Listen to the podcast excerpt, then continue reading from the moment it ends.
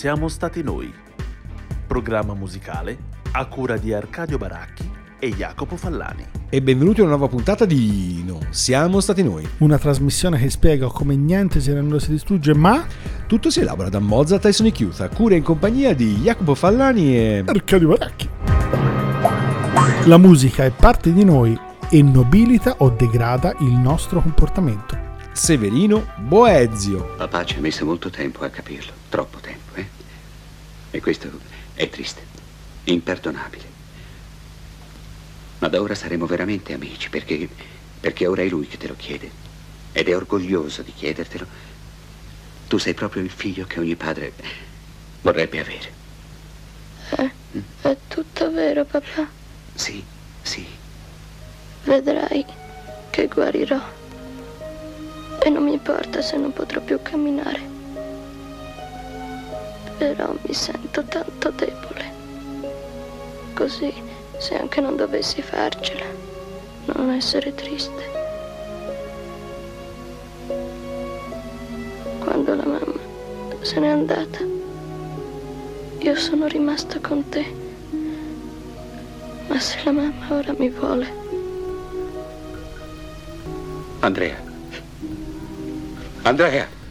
Non tanto per la citazione di Boezio che noi ricordiamo sempre con grande affetto dai tempi del liceo, ma soprattutto per un estratto dal terribile... Che ho evitato di rivedere perché Esatto, incompreso di Luigi Comencini, la- forse il capostipite di tutta una serie di film appunto atroci, eh, chiaramente poi mh, che avevano senso solo perché la gente poi doveva piangere le lacrime sue e anche quelle del vicino.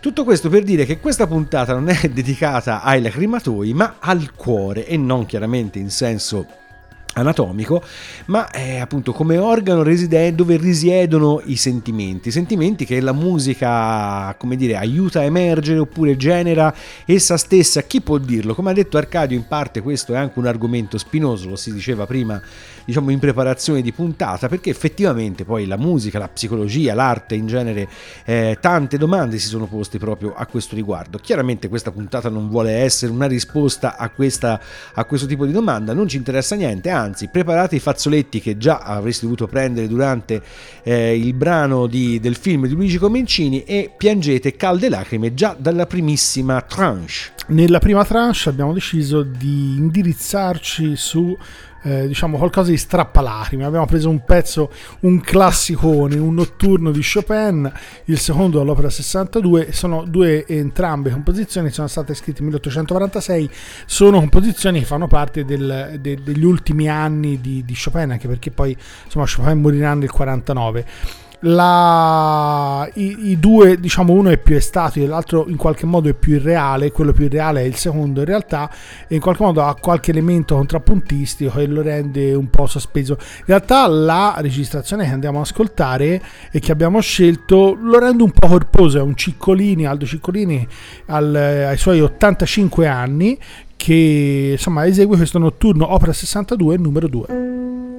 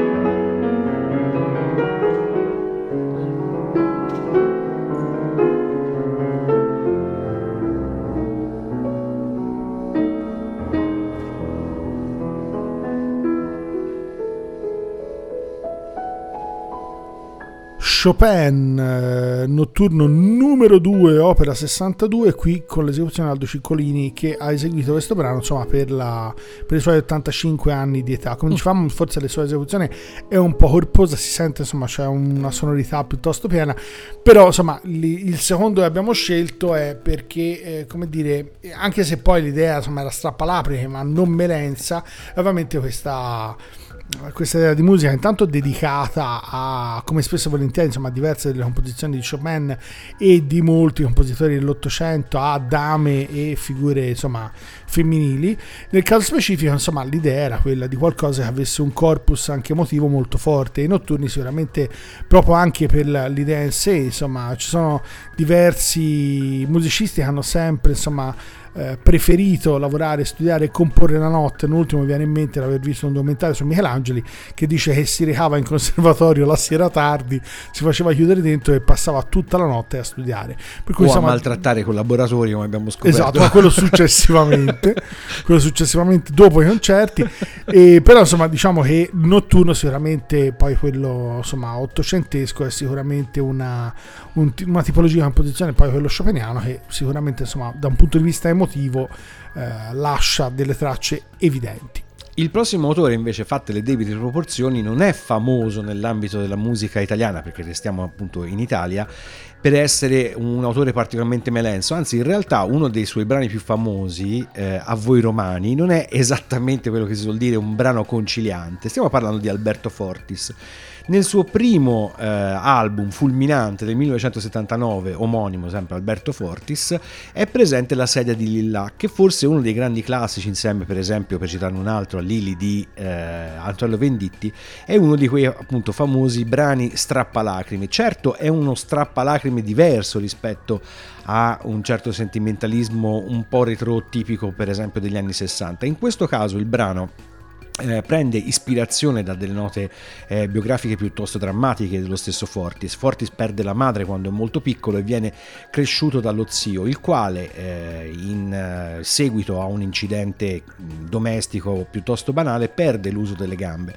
e quindi la canzone è incentrata sull'esperienza molto dolorosa di quest'uomo e soprattutto sulla voglia che eh, quest'uomo ha di mettere fine alla da sua... lì che ti è venuto in mente il film. Eh? Esatto, esatto. di mettere fine a questa sua eh, condizione. Quindi il tema, diciamo così, del, del, malessere, del disagio si incrocia fatalmente con quello del suicidio. Ce l'andiamo ad ascoltare con quello che appunto è diventato comunque un piccolo grande classico della musica italiana, eh, la sede di Lilla, Alberto Fortis. Stava immobile nel letto con le gambe inesistenti e una piaga sulla bocca che seccava il suo sorriso. Mi parlava rassegnato con la lingua di chi spera, di chi sa che prenotato sulla sedia di Lilla.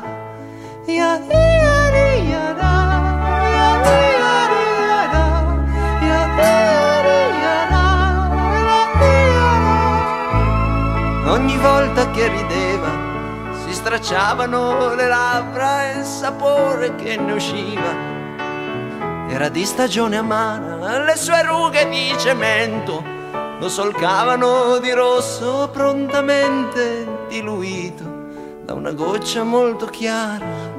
Yara, yara,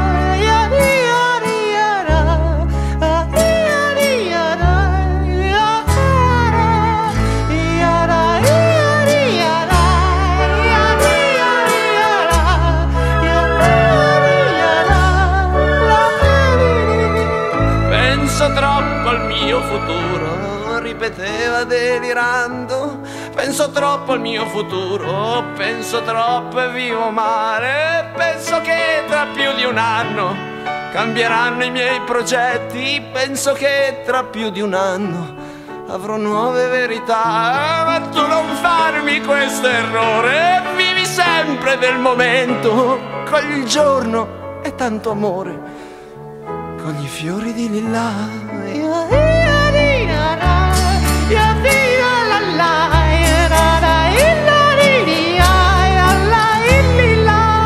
Oh, quanti amici hanno tradito, continuava innervosito, quanti amici hanno tradito per la causa dell'amore. Sono andato a casa sua, sono andato con i fiori, mi hanno detto che era uscito, era andato a passeggiare, ma vedevo l'ombra appesa, la vedevo dondolare, l'ombra non voleva stare sulla sedia di villa.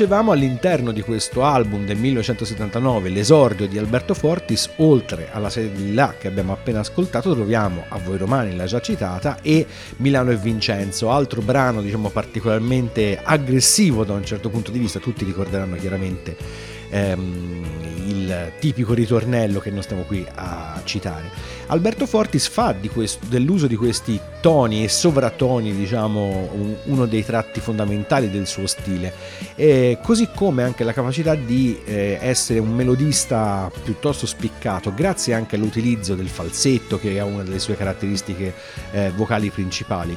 Dopodiché, eh, nel corso degli anni, un po' perché forse caratterialmente, diciamo, era un soggetto non estremamente facile, un po' perché questa capacità di scrittura nella ripetizione tende un po' a pannarsi, la figura di Alberto Fortis diciamo un po' sbiadisce ed oggi purtroppo non è eh, ricordato forse quanto dovremmo. Tanto per eh, fare un esempio, questo album appunto del 79, oltre alla scrittura di Alberto Fortis sono assolutamente da eh, sottolineare la partecipazione di musicisti di primo valore come praticamente tutta la PFM eh, del tempo, Claudio Fabi che si occupa della produzione artistica, diciamo, dell'arrangiamento, insomma un prodotto veramente molto ben eh, costruito e soprattutto molto ben eseguito. Eh, oggi appunto si è perso un po' l'eco di, queste, di questa epopea che comunque in questa occasione ci è venuto grato ricordare. Ma a questo punto, visto che siamo sullo strappalacrime, pigiamo ancora un po' più l'acceleratore verso il sentimentalismo per arrivare alla versione sua più, come dire, eh, zuccherosa. È un autore che spesso e volentieri, insomma, conosco gli strumentisti, perché in particolare gli strumentisti a fiato, perché è stato direttore di conservatorio e la sua produzione principalmente ha coinvolto gli strumenti a fiato e ha lasciato una traccia forte, anche se eh, è un autore di stampo insomma classico, neoclassico, anche se è un autore novecentesco. Stiamo parlando di Eugène Bozat, che in realtà poi è morto recentemente, insomma, per i tempi quelli della storia della musica, 1991, nato nel 1905. E in ambito per esempio flautistico è famoso perché c'è un'image, un, un brano anche piuttosto tecnicamente interessante scritto per flauto solo. Il brano vi facciamo sentire però è un po' più che strappalacrime, eh? insomma il rischio che che scenda in una direzione quali, quasi di insomma melensaggine insomma è piuttosto forte è un brano che mi ricordo sempre un mio amico e non dirò chi è disse un po' un backmarcio per cui non sembra insomma assolutamente un eh, come dire un invito però devo dire che il brano insomma se siete nel momento tragico vi state per buttare da un quarto piano anche un quinto per essere sicuri vale la pena di essere ascoltato. Ve lo facciamo sentire la versione che abbiamo trovato che probabilmente insomma riesce a rendere un'idea senza esasperare troppo alcune caratteristiche emotivamente forti, poi su questo insomma torneremo in fondo alla lettura, è il duo Brillaner con un disco con Shirley Brill al clarinetto, Jonathan Haner al pianoforte, un disco per la Pan Classics. E dunque aria di Eugène Bozat.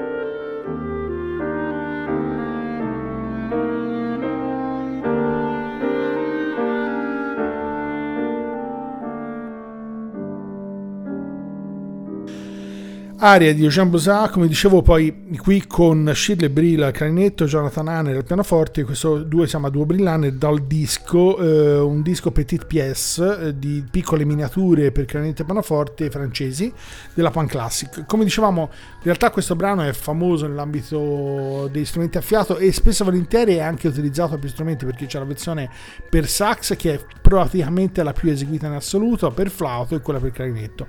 Il pezzo non è brutto assolutamente l'unica cosa è che un po' siccome è un po' carico, per cui diciamo che insomma il rischio di. Il pezzo di, non è brutto, era della classica escusazio. Cioè, com'è? No, no, no, no, nel senso, secondo me il pezzo.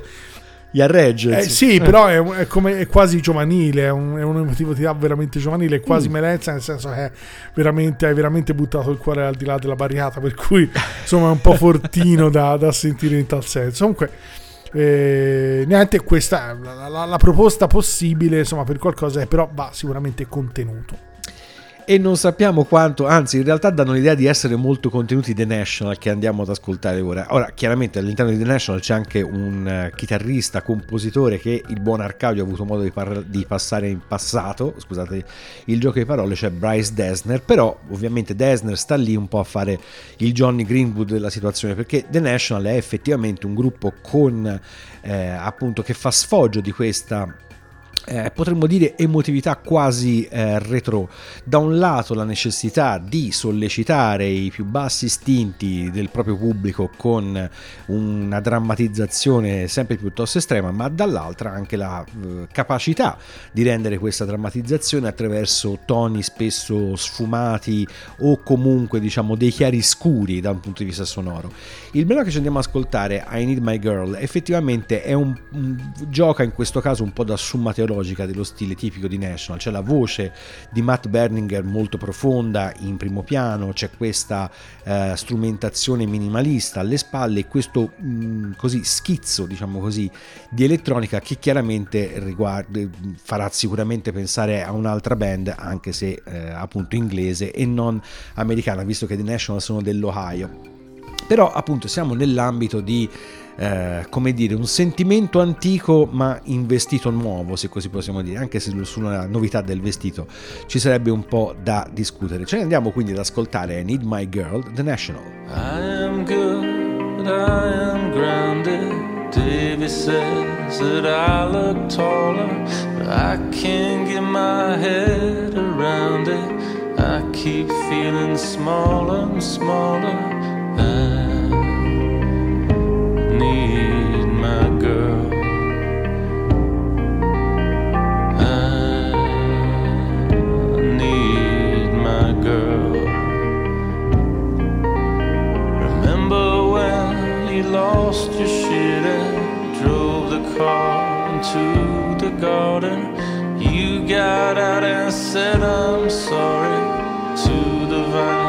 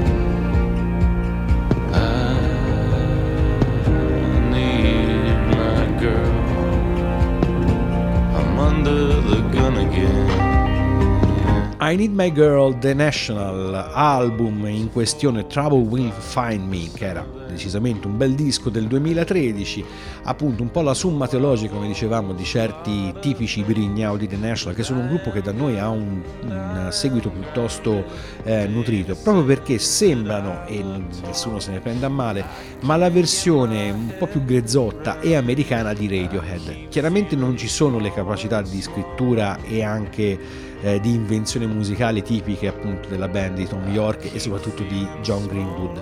Però c'è la capacità appunto di rivestire o tentare di rivestire in una forma eh, un po' nuova e un po' ammiccante diciamo alla modernità tutta una serie di sentimenti appunto piuttosto antichi. Sembra quasi di essere immersi in qualche eh, romanzo noir alcune volte. E I Need My Girl con questa appunto atmosfera da ballad quasi anni 50 conferma questa tendenza di The National. Eh, in realtà aspettavamo tutti di vedere un po' come il sound della band si sarebbe evoluto, in realtà per ora il, tutto rimane abbastanza statico, vedremo un po' nel futuro perché insomma la band ancora non è fatta di ottoacenari e quindi delle cose potrebbero ancora succedere. Ma a questo punto da questa come dire esuberanza giovanile arriviamo proprio a dargliene secche, come si suol dire e abbiamo scelto un, un, brano che sicuramente è forse il concerto più eseguito per pianoforte orchestra. Il concerto praticamente numero uno di Tchaikovsky per pianoforte orchestra una pietra miliare, un monumento che però in realtà proprio all'inizio ha avuto insomma, diverse avversità sembra che il dedicatario che era allora insomma, un pianista particolarmente virtuoso e direttore del conservatorio di Mosca eh, Nikolai Rubinstein praticamente questo Rubinstein poi come cognome ritorna anche in, in altri Bastanza. tempi eh, nell'ambito pianistico in realtà poi bollò l'opera come rozza, banale e chiese insomma a Tchaikovsky modificarla. Lui si rifiutò e in realtà insomma dirottò la, sembra praticamente la dedica a von Bulov, altro pianista, e poi fece il quale si arrabbiò a sua volta. No, dicendo... il quale disse la, l'opera originale è che però in realtà dopo averne eseguito la prima, peraltro se non mi sbaglio a Boston in America, eh, lo eliminò dal proprio repertorio, mentre Eccolo. Rubinstein poi lo riprese, direste la prima a Mosca e poi successivamente ne riutilizzò anche diverse parti solistiche. Poi Tchaikovsky ne fece anche una versione per due pianoforti. Noi a questo punto vi facciamo sentire ovviamente un estratto anche perché l'integrale va intorno ai 35 minuti con eh, Marta Argerich e Charles Dutoit eh, come direzione con l'orchestra della Swiss Romand Tchaikovsky il concerto eh, per piano orchestra numero 1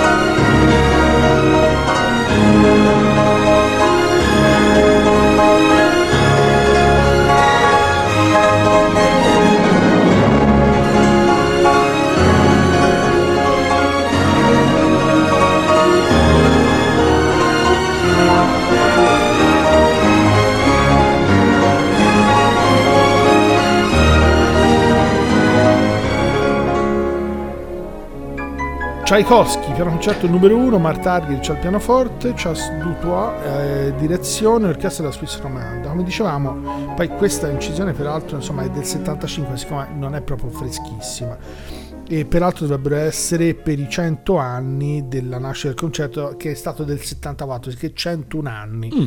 rispetto a, insomma, alla data di nascita della composizione come dicevamo questo concerto è sicuramente una, una, una pietra miliare uno dei concerti in assoluto più eseguiti è sicuramente insomma, un cavallo di battaglia di quello che è ovviamente anche la musica eh, romantica ottocentesca. Negli ultimi anni forse l'abbiamo sentito un pochino meno in giro, però è sicuramente insomma un, uh, una composizione come dire, che ha fatto da riferimento, anche se poi alla fine diciamo che la, la, composizione pianoforte e orchestra è un tipo di composizione che poi alla fine ha preso eh, digressioni diverse e la versione formalmente che maggiormente è collegata a quella della struttura formale ottocentesca è ovviamente rimasta legata a quelli che sono i grandi concerti ovviamente ottocenteschi anche se ci sono una serie di ovviamente elementi che sono variati e che si sono modificati nel tempo. Questo è un concetto talmente importante che poi, insomma, spesso e volentieri la maggior parte degli, dei grandissimi pianisti a livello mondiale ha cercato sempre di sia eseguirlo come dire, spesso e volentieri e di lasciare anche propria traccia attraverso incisioni, per cui potete veramente sentire moltissime delle varie interpretazioni sia con registrazioni dal vivo che con incisioni ad hoc ovviamente dello stesso. E restando sempre molto alti a livello di eh, intensità, ma cambiando decisamente l'attitudine dal punto di vista musicale, arriva una delle nostre beniamine, Bjork, che quest'anno ci ha regalato finalmente un disco nuovo, Fossora, dopo Utopia del 2017, quindi insomma è passato del tempo.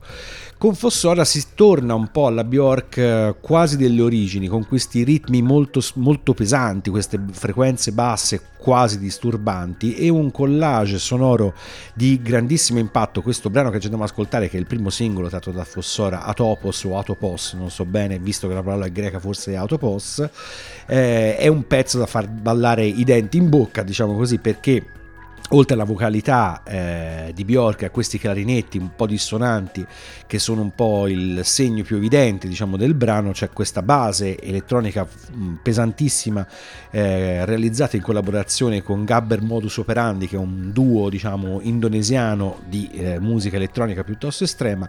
Tutto questo collage tipicamente bjorkiano questo per raccontare appunto questo brano questo Atopos che eh, trae la sua ispirazione da eh, un un'interpretazione proprio del, dello scrittore e filosofo francese Laurent Barthes ehm, e del suo dis- frammenti di un discorso amoroso dove ispirandosi in parte all'idea dell'amore platonico, diciamo, si arriva, eh, si racconta appunto come l'altro, l'amato, sia qualcosa di diverso da noi, il nostro altro per così dire e intorno a questo concetto Bjork costruisce una, una specie di microfilosofia, chiamiamola così, dove eh, le connessioni fra gli esseri umani sono forse ciò che determina appunto la qualità e la bellezza anche della nostra vita. Questo è un concetto diciamo molto ampio per un brano che eh, scherza con l'elettronica, un po' anche con il reggaeton e soprattutto con Bjork che sembra essersi riappropriata della propria eh, vena più folle, diciamo, musicalmente. Ce l'andiamo quindi ad ascoltare questo Autopos di Rock.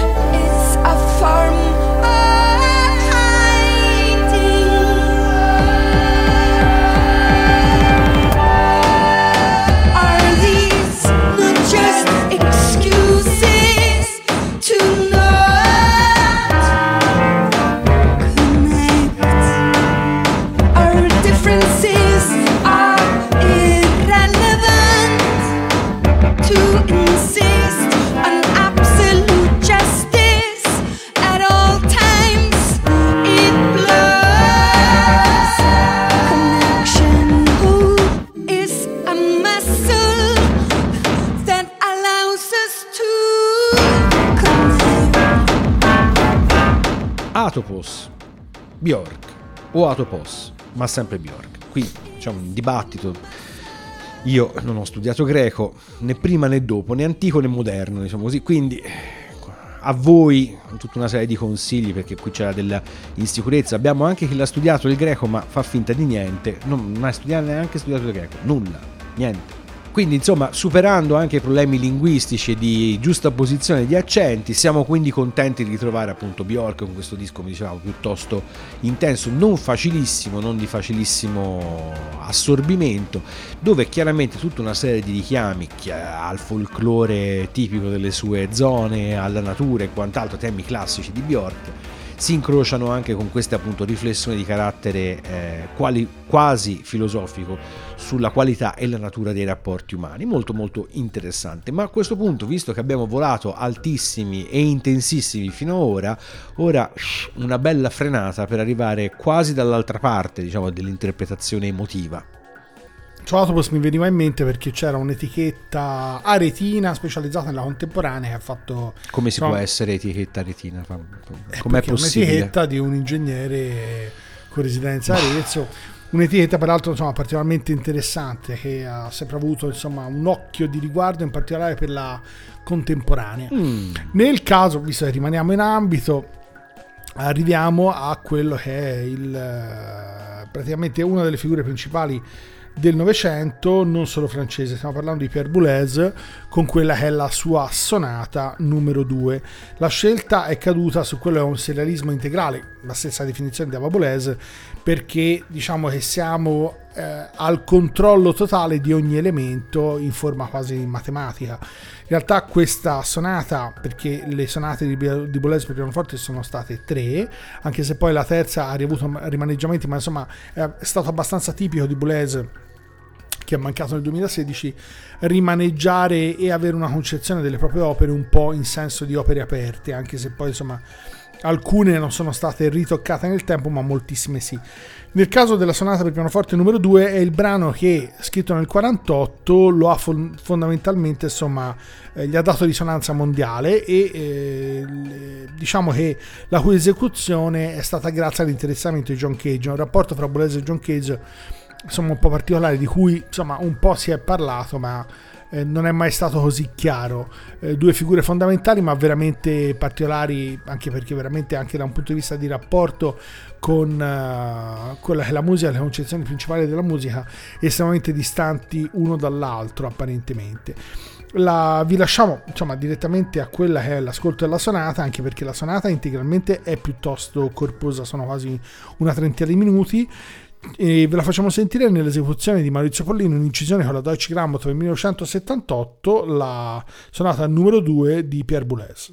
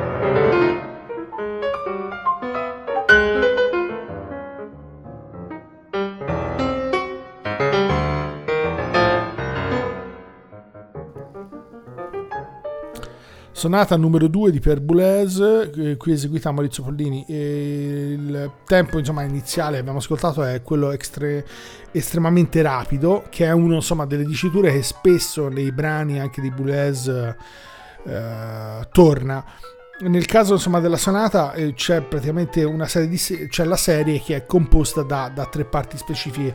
Come dire c'è una sorta di una serie di suoni eh, che sono gli elementi una riserva possiamo dire di suoni che sono utilizzati e che vengono eh, utilizzati in maniera eh, precisa e in maniera proprio specifica per la riproduzione e la creazione del brano il, ehm, diciamo, la parte virtuosistica e la parte di articolazione avete sentito anche se l'esecuzione e l'incisione di Pollini è pulitissima è veramente complicato.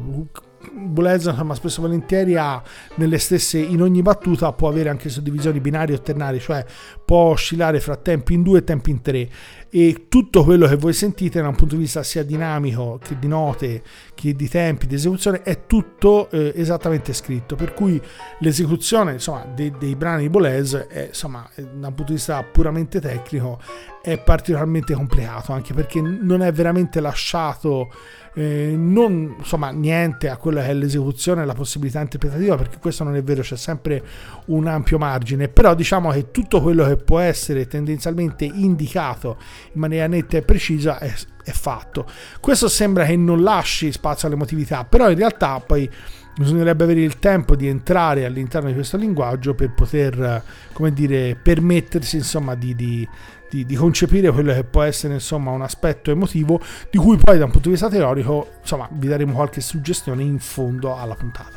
Perché qualche volta appunto l'emotività si eh, trasmette anche attraverso come dicevamo anche all'inizio l'apparente controllo, in questo caso proprio il freak control totale e, e alcune volte appunto con la eh, evidente assenza di emotività. Come esempio di tutto questo abbiamo preso Courtney Barnett che eh, nel suo cantato appunto assolutamente apatico e atipico da un certo punto di vista e con una mh, mm, struttura musicale estremamente scarna, figlia di tutto il punk che potete immaginare, soprattutto declinazioni più moderne, fa appunto la sua cifra stilistica più evidente. La Barnett usa proprio questo tono, diciamo, a metà strada fra il cantato e il parlato, ma decisamente più eh, spostato sul parlato, per eh, raccontare in un certo senso proprio un clima di apatia che poi è tipico di questi nostri ultimi anni dove sembra che a tutti o interessa troppo delle cose più futili o interessa poco o quasi niente delle cose forse più importanti. Tanto è vero che il suo album, l'album dal quale abbiamo preso il brano che ci andiamo ad ascoltare, si intitola Sometimes I Sit and Think and Sometimes I Just Sit 2015 anno di grazia, diciamo. Questo proprio a rappresentare quello che è un sentimento che supponiamo sia estremamente condiviso in questi anni. Il brano che ci andiamo ad ascoltare è Pedestrian at Best, Courtney Barnett.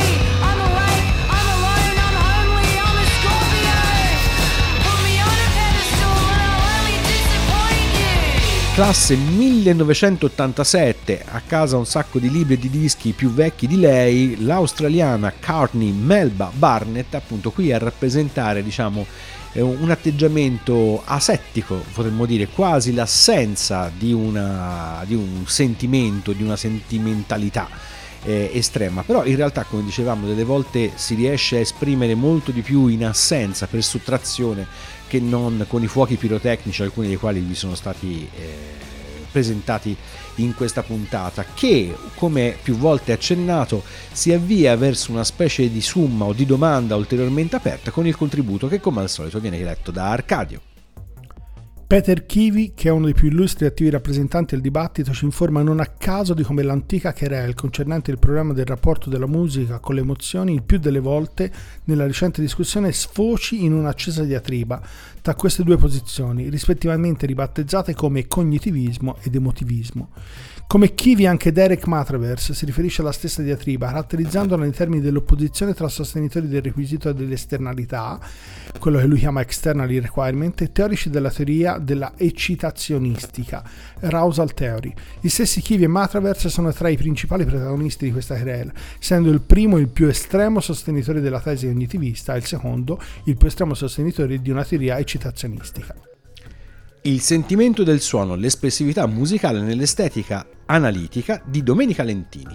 L'abbiamo preso perché uno è fondamentalmente un... eh, uno non c'è più per essere chiari, Mm. eh, che è Kivi, che è riferito come uno dei musicologi eh, più interessanti da un punto di vista di studio addirittura dagli anni 70 di quello che è il rapporto fra emotività e musica e l'altro è un filosofo. Lo scontro è fondamentalmente legato a quanto, semplificandolo proprio in maniera estrema, quanto la musica già di per sé eh, porti un pacchetto, un bagaglio di emotività e quanto in realtà eh, la sostenga e la stimoli in realtà, per cui quanto in realtà la musica e l'emotività siano fuse insieme o siano distanti uno dall'altro. E come dicevamo, noi una, una- una risposta ognuno per sé ce la potrebbe anche avere, tra virgolette, però anche solo rispondere a questa domanda porterebbe via tutto il resto della stagione non siamo stati noi e Ponendo che ci si riesca. No, chiaramente poi non ci si riuscirà No, neanche, per però cui- sai, quelle discussioni che si fanno dopo il secondo whisky, diciamo. Esatto, però chissà cosa ti dici.